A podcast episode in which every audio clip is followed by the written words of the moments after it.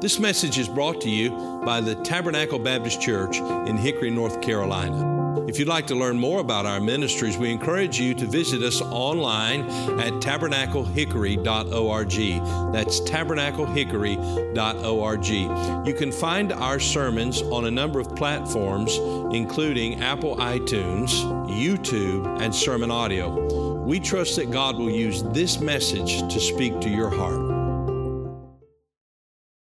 I'd like for you to go with me to God's Word into the New Testament, the very next to last book in the New Testament, the book of Jude.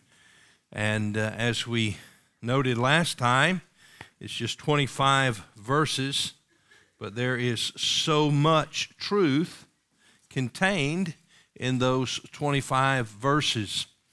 And uh, as we noted last time, we, we just looked at an introductory glance at this letter. And uh, we saw that this was a, a comforting letter as Jude began encouraging uh, the believers. And then it became a concerning letter as he began to warn them of the dangers uh, which were before them. Uh, we saw that it was also a compelling letter as he wrote in the context of the dangers in which they faced and encouraged them to act. And then he closed the letter with a very confident note uh, as he expressed faith and confidence in the Lord. And may God help us now as we begin to look a little more in depth into this letter. And we'll read uh, verse uh, in, in the book of Jude, verses 1 through uh, 7. Jude 1 through 7. Jude, the servant of Jesus Christ and brother of James, to them that are sanctified by God the Father and preserved in Jesus Christ and called. Mercy unto you, and peace and love be multiplied.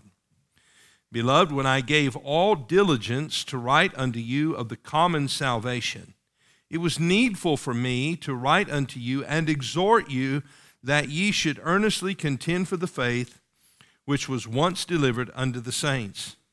For there are certain men crept in unawares who were before of old ordained to this condemnation. Ungodly men, turning the grace of our God into lasciviousness, and denying the only Lord God and our Lord Jesus Christ. I will therefore put you in remembrance, though ye once knew this, how that the Lord, having saved the people out of the land of Egypt, afterward destroyed them that believed not. And the angels which kept not their first estate, but left their own habitation, he hath reserved in everlasting chains under darkness under the judgment of the great day, even as Sodom and Gomorrah and the cities about them in like manner, giving themselves over to fornication and going after strange flesh, are set forth for an example, suffering the vengeance of eternal fire. As we come to verse number three, we note that Jude, who had expressed his desire to write unto them uh, concerning the common salvation, uh, felt the strong leading of the Spirit of God and the strong urgency of the hour uh, to change course in his letter and as he said in verse number three, it was needful for me to write unto you and exhort you that ye should earnestly contend for the faith which was once delivered unto the saints. He goes on in verse number four to say, There are certain men crept in unawares. And the thing about these men is that they are men who have come in to a congregation, they have come in to a church professing to be something that they are not, professing to be believers, but they are not believers. Instead, uh, they are workers of iniquity. They are those who have rejected God's truth. And they are those who are agents of Satan, whether knowingly or unknowingly, who are seeking to circumvent the truth of God's word, who are seeking to corrupt God's church. And so, as we look at these verses, we'll take as our theme this morning the war against truth. The war against truth. As Christians who walk in the light of the Scriptures, we understand that we are living in what Paul called perilous times. Uh, we live in an age of deception and falsehood.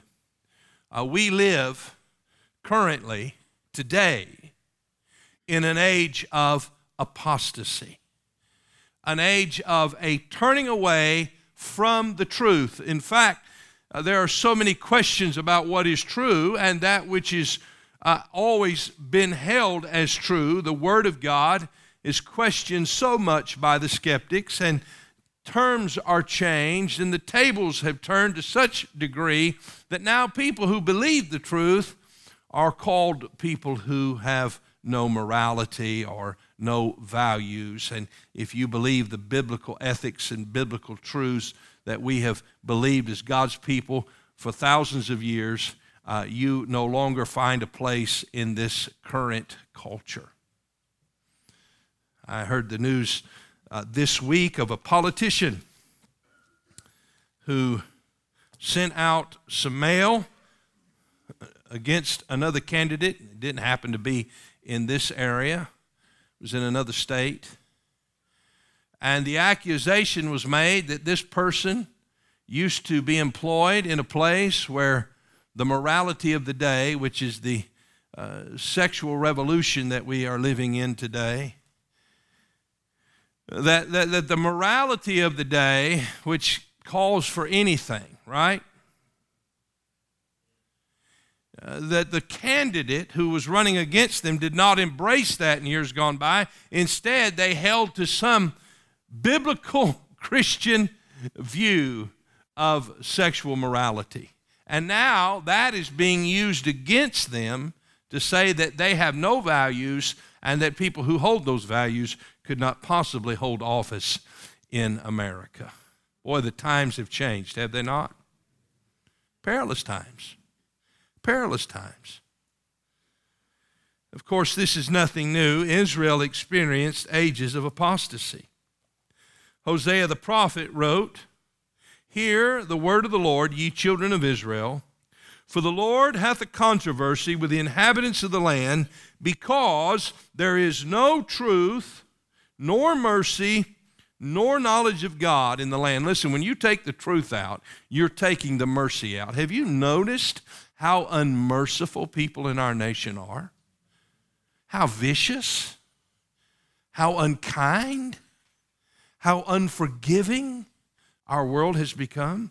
Friend, when you reject the truth of God's word, you will find mercy goes with it. Isaiah the prophet wrote in Isaiah 59, he said, In judgment, the ability to make a decision Judgment is turned away backward, and justice standeth afar off. For truth is fallen in the street, and equity cannot enter. Yea, truth faileth. And Jeremiah in his day wrote these words Truth is perished and is cut off from their mouth. And then again in Jeremiah chapter 5, he wrote these words A wonderful and horrible thing is committed in the land. The prophets prophesy falsely, and the priests bear rule by their means, and my people love to have it so. And what will ye do in the end thereof? You see, we've come to the time that Paul warned about when people would not endure sound doctrine, but have turned uh, away from the truth and heaped to themselves teachers having itching ears.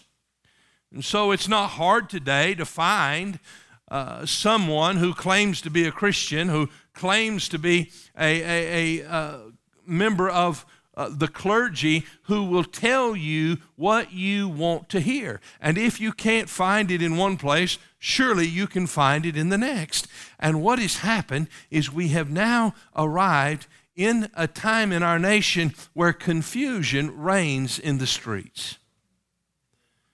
And God is not the author of confusion. You see, there is a war against the truth. It is a, it is a concern, it is a warning that we have been warned about throughout the New Testament. The Lord Jesus Christ warned his disciples concerning the turning away, the deception that would come. Paul warned Timothy, and he warned uh, the elders in Ephesus. John, in his epistles, uh, warned us of the danger of deception that was coming. Peter in 2 Peter chapter 2, if you'll just find that little book just a few pages before you come to Jude. 2 Peter chapter number 2, you'll see that Peter again, uh, referring back to the past, is warning the people about the future. In 2 Peter chapter 2 and verse number 1, he says, But there were false prophets also among the people, even as there shall be false teachers among you who privily shall bring in damnable heresies, even denying the Lord that bought them, and bring upon themselves swift destruction. And many shall follow their pernicious ways, by reason of whom the way of truth shall be evil spoken of. And through covetousness shall they with feigned words make merchandise of you, whose judgment now of a long time lingereth not and their damnation slumbereth not. He is warning them about the coming, uh, the rising of the false teachers in the church, and that is a day that we see has come to pass. So, throughout the New Testament, there are warnings, but I want you to see as we come to the book of Jude that Jude is not sounding a warning, he's not issuing a warning to the church. Jude is sounding an alarm. Because no longer do we have to warn about the possibility that they will come. Now Jude is saying they are here. Certain men have crept in unawares.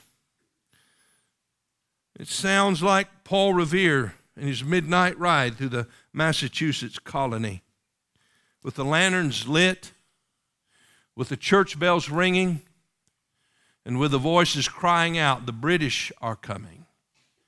I want you to know Jude is riding, not just simply on a horse through the church age, but he's riding with his pen. And he's telling us the enemy is here. The enemy has come. The enemy is waging war against the truth. Now, understanding that we're in that conflict. Jude writes to us and gives us some thoughts this morning about what we should do, and I hope you'll write some things down. First of all, as we hear this warning, we find an exhortation to contend. An exhortation to contend. Here's a command that is given earnestly contend for the faith. I, I, wanted to write to you, he said, about the common salvation. I, I wanted to talk to you about all of the blessings that we have in the Lord. And that certainly is a wonderful message to hear, is it not? But instead, he says, I have to sound the alarm because the enemy is here. He's crept in. And therefore, church, it is time to awaken. It is time to rise up it is time to quit yourselves like men because the enemy is here. Therefore, we must earnestly contend for the faith. You see, this is a call to battle. A call to battle. It's a call upon Christians to strive for the faith of the gospel, to strive for that which was once delivered to the saints. Uh, Wiersbe said the faith that Jude is referring to refers to the body of doctrine that was given by God through the apostles to the church. Can I tell you that the message of the gospel and the message of God's word is something that requires that you and I learn to contend for it? It is of vital importance because our lives and our souls and more importantly, for many of us, the lives and souls of all those that we love depends upon our adherence to the truth of God's Word. It is not something to be played with. It is not the subject of some social experience or social experiment.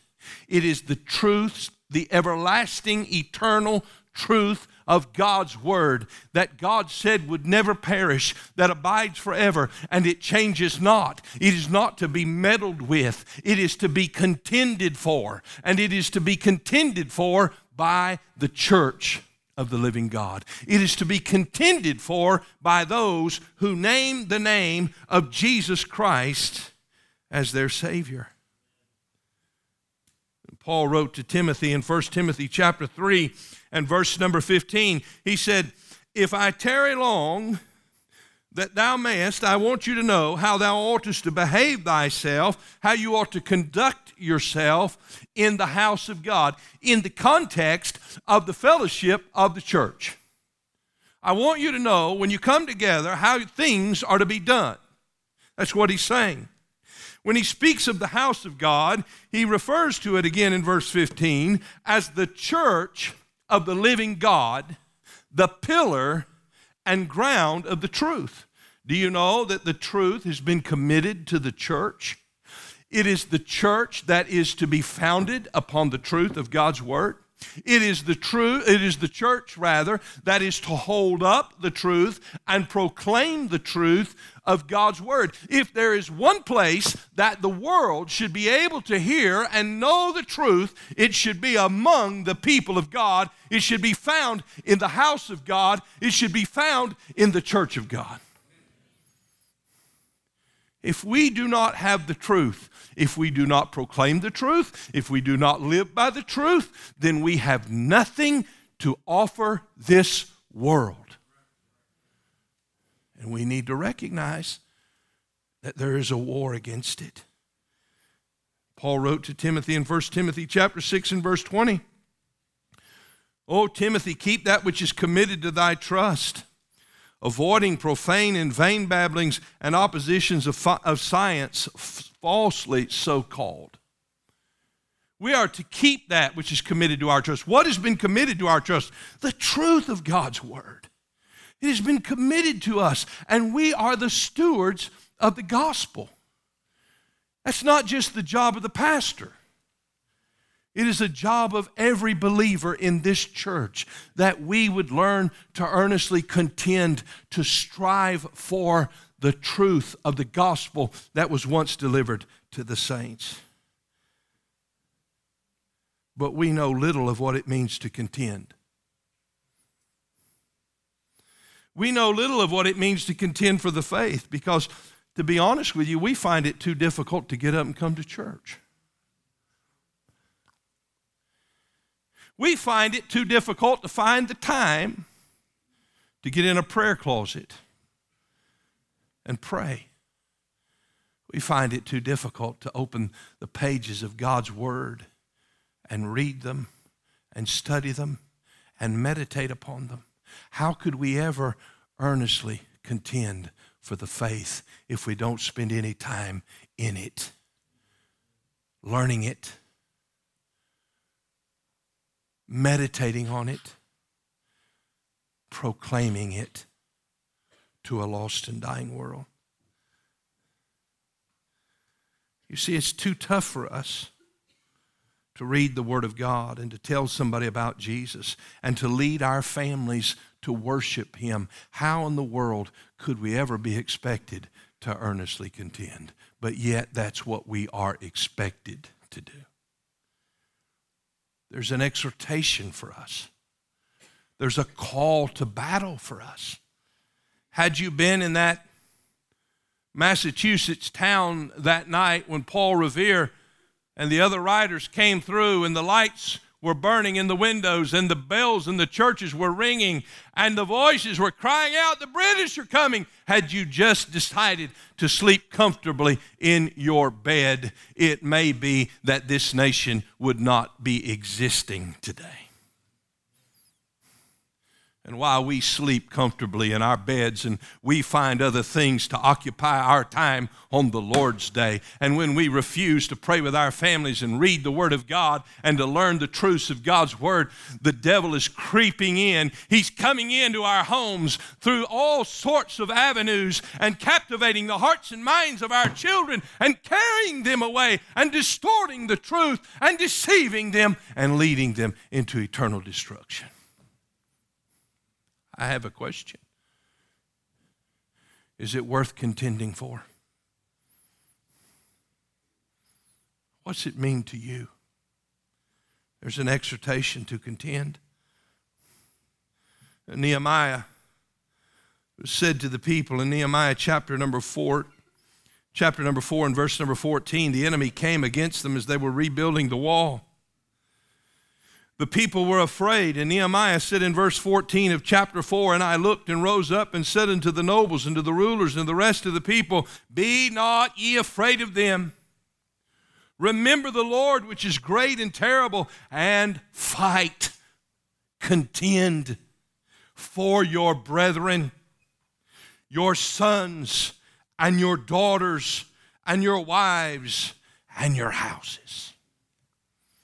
I spent some time recently in a defense class, a self defense class, and, and I learned about uh, I learned about how to protect yourself. I learned about the threats that people face. I learned how to handle uh, certain weapons for self defense, of course. And I, I noted the passion of the people in that room as they spoke concerning the need to protect your wife and your children and all the danger and all the harm that could befall them. And we live in a dangerous world. But would God that we would have the passion and the, the, the, the sobriety and the burden to protect our homes from Satan, to, to protect the hearts of our children from the devil, to protect our church from false doctrine. There's an exhortation to contend. The second thing I want to give you is an explanation of the danger. There's the exhortation to contend. He says, You need to rise up, the enemy is here. But then he gives them an explanation concerning the danger. You know, as I said in that class recently, and I heard uh, the, the instructors as they taught, to be honest with you, I, I, I felt bad. I, I felt really foolish that I had been so oblivious. Although I think I'm an informed person, I thought I've been so oblivious to certain things. And I needed to hear this. I needed to be stirred. I needed to be awakened. I need to know how to defend my family and protect them. I wonder how asleep we are concerning the danger spiritually that comes against us.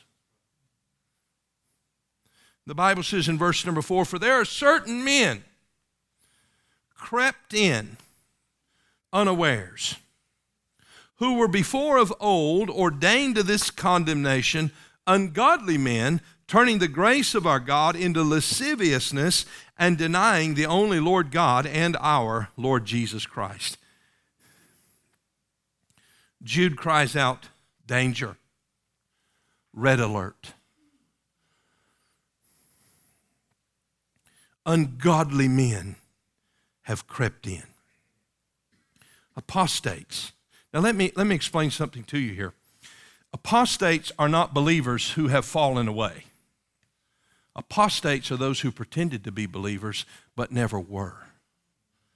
And the church in this era is full of them.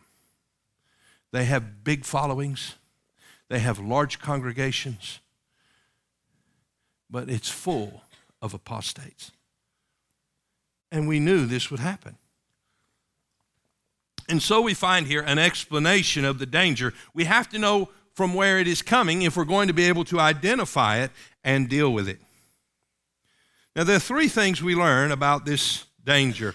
First of all, they are subtle in their approach. Notice, if you would please, there are certain men, how do they come? What's the word?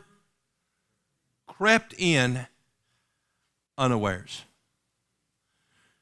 They didn't come in and blow the horn and say, Here we are.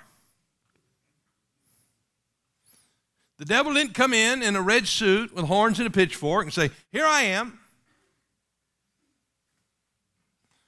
They, they didn't make themselves appear to be so, uh, so uh, to have such animosity against what we believe when they came. No, they came in and they came in quietly and they came in, the Bible says they crept in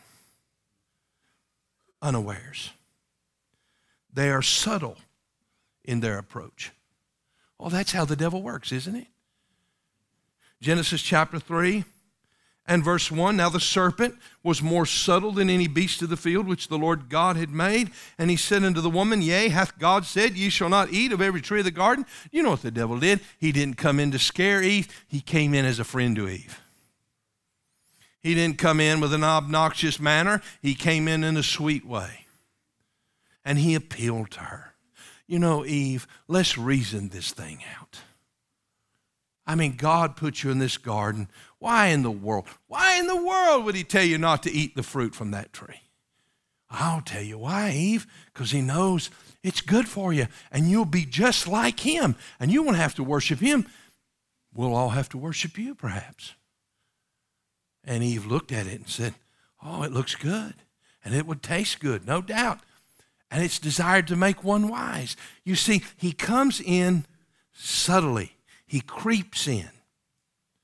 When Paul said in Acts chapter 20 and verse number 29, as he spoke to the Ephesian elders, he said, For I know this, that after my departing shall grievous wolves enter in among you, not sparing the flock. Also of your own selves shall men arise, speaking perverse things to draw away disciples after them. Here's what he's saying that the church will have people in it who you won't even know who they are necessarily because they'll look the part, they'll talk the part, but the truth of the matter is they do not know the Lord. And what they're seeking to do is fight against the truth, to pervert the truth, and to change the truth. Because just like the devil wanted to pull Eve out of the garden, they want to be used of the devil to pull your children and you away from God's church and God's truth and send you into an eternity, if you don't know the Lord, in hell. You say, really? I mean, I mean, are you serious? Would people really do that? Knowingly and unknowingly, yes, they would. Just like I might say to the instructor, uh, would people really try to harm me? I mean, honestly. Oh, yes, it happens every day. And oh, yes, if we read the Bible, we see that it happened 6,000 years ago in human history, and we see that it happens every day. The danger is real. They're subtle in their approach. So subtle. Secondly, we see they're similar in their appearance. As I said just a moment ago, they don't come in trying to draw attention to themselves. No, they come in subtly, they've crept in unawares, and they want to blend in. In 2 Corinthians chapter number 11, Paul wrote this in verse number 13 For such are false prophets, deceitful workers transforming themselves into the apostles of Christ. Do you know what Paul had to contend with? He had to contend with men who professed to be apostles but weren't. And they wrote letters and they tried to get the church to believe that they were apostles and they contradicted the truth. Do you know who they were? They were agents of Satan. Again, some knowingly, some unknowingly, they were agents of Satan. And so Paul is warning the Corinthian church about them in, in 2 Corinthians 11 and verse 13. He says in verse 14, And no marvel, for Satan himself is transformed into an angel of light. Therefore, it is no great thing if his ministers also be transformed as the ministers of righteousness, whose end shall be according to their works. They are similar in their appearance, they are subtle in their approach, and they are, thirdly, sensual in their appetites. They're sensual, they're fleshly. Notice what the Bible says again here in the book of Jude and verse number four. They, there are certain men crept in unawares who were before of old ordained to this condemnation.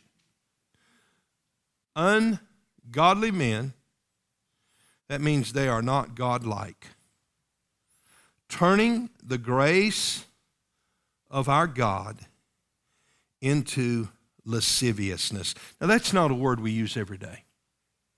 Lasciviousness. Let me tell you what that word means it means unbridled, it means unrestrained. The picture is of someone who tears down the fences. My uncle used to keep horses, and sometimes I would have opportunity to go with him to a sale for livestock or to a farm where horses were. And uh, the horses that were not broken yet would be in the corral, they would be contained in the fence.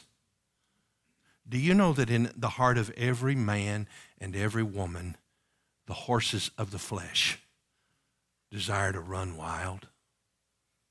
They do. And when you tear down the fences of God's truth, do you know what happens?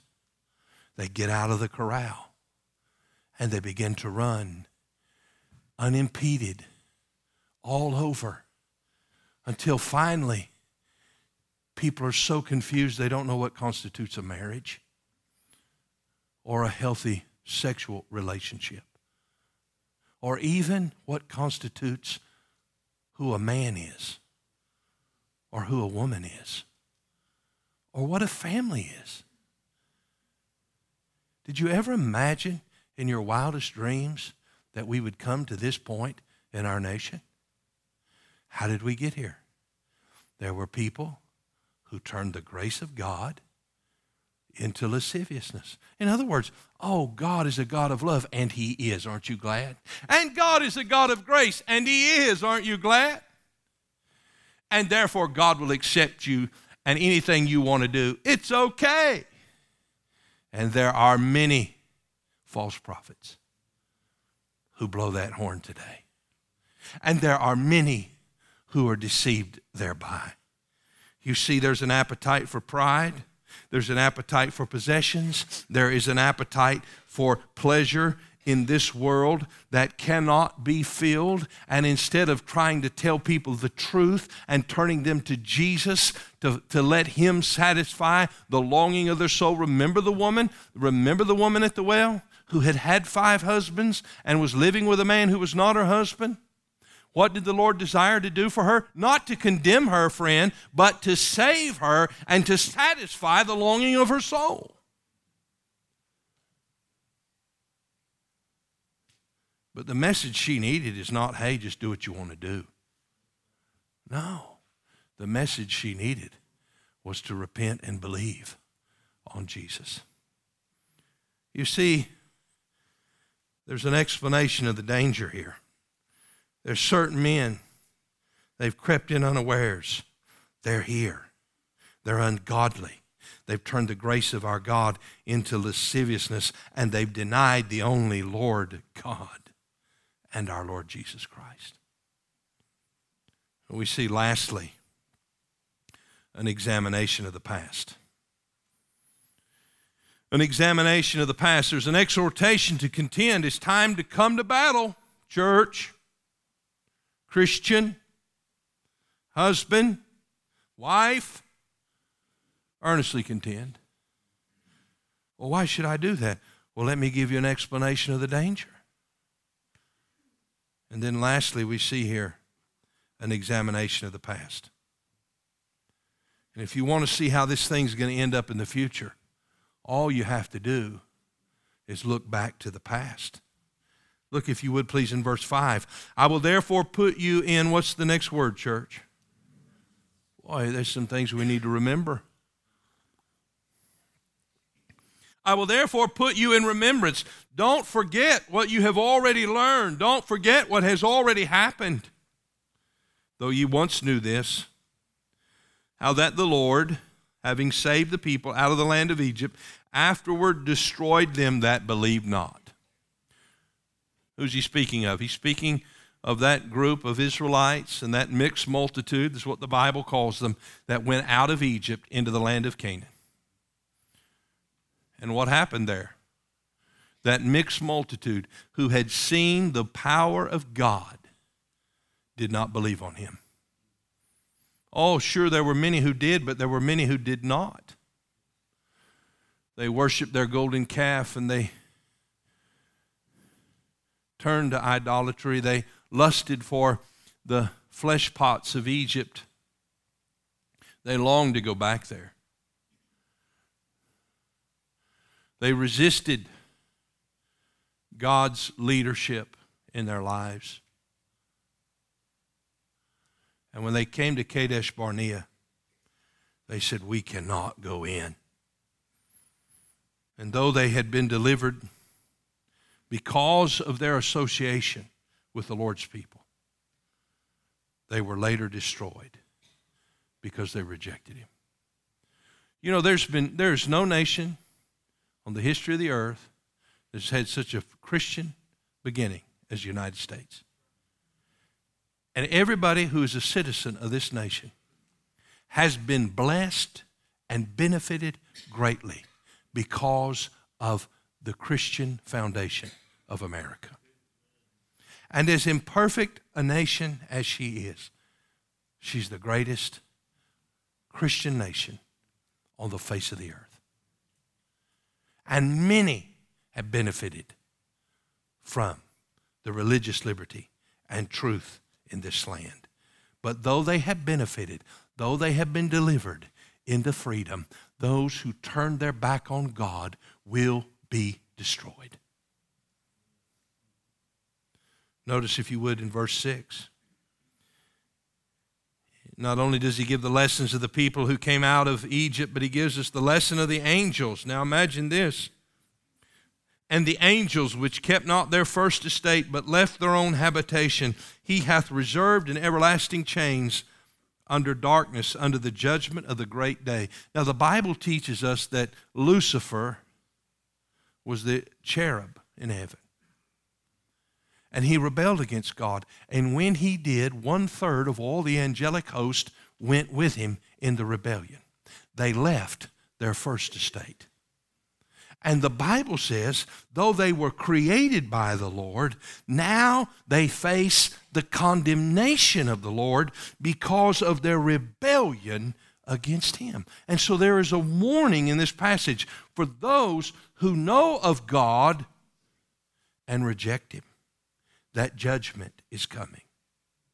Notice, if you would, in verse number seven, he gives us another illustration here. Even as Sodom and Gomorrah and the cities about them in like manner, giving themselves over to fornication and going after strange flesh, are set forth for an example. The Lord said, I want you to look back and see what happened, and I want you to know that what happened to them will happen to all those who had a knowledge of me and an awareness of me and yet openly rejected me. Notice what he says suffering the vengeance of eternal fire. Now, remember when Lot went down to Sodom and the kings of the south came against the kings of Sodom, and they carried the people of Sodom away captive. That's recorded for us in the book of Genesis. Do you know who went after them? And do you know who rescued them? Abraham and his servants. Do you see? Because of their association with Lot. And because of Lot's association with Abraham, and because of Abraham's personal relationship with God, God used Abraham to deliver the entire city of Sodom and Gomorrah from the captivity of a foreign king. But when we get to chapter number uh, 18 and 19, what do we find? Do we find gratitude? Do we find repentance? Do we find an acknowledgement of who God is? Do we find uh, uh, uh, an awareness of who they are and a confession of their sin? Oh no, we find them uh, raising their fist in the face of God in contempt and saying, We're going to do what we want to do. And so the Bible gives us the example that though they had been delivered from captivity, they would be delivered for destruction. And when Lot and his wife and their two daughters were leaving the city, God rained down eternal fire on Sodom and Gomorrah.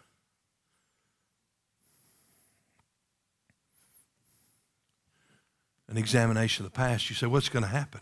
I'm going to tell you what's going to happen, friend. God is going to judge the wicked. He is going to deliver the righteous, and He is going to judge the wicked. We heard a message last Sunday morning from Stephen Trail on the reality of hell, and I want you to know there is a place called hell. And all those who reject the Lord Jesus Christ will spend an eternity there. But, friend, I want to tell you there's a place called heaven. And if you'll just simply confess to Jesus that He's the Son of God, if you'll humble yourself and come before Him and repent of your sin, I will tell you on the authority of God's Word that He will save you. But if you harden your heart against His goodness and against His love and against His mercy, I want you to know that you will face an everlasting condemnation in an awful place called hell. But you don't have to go there. You only go there if you want to go there. You only go there when you reject God's word. And so the Lord Jesus said in Matthew chapter 10 and verse 28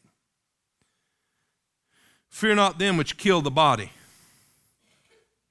but are not able to kill the soul, but rather fear him which is able to destroy both soul and body in hell.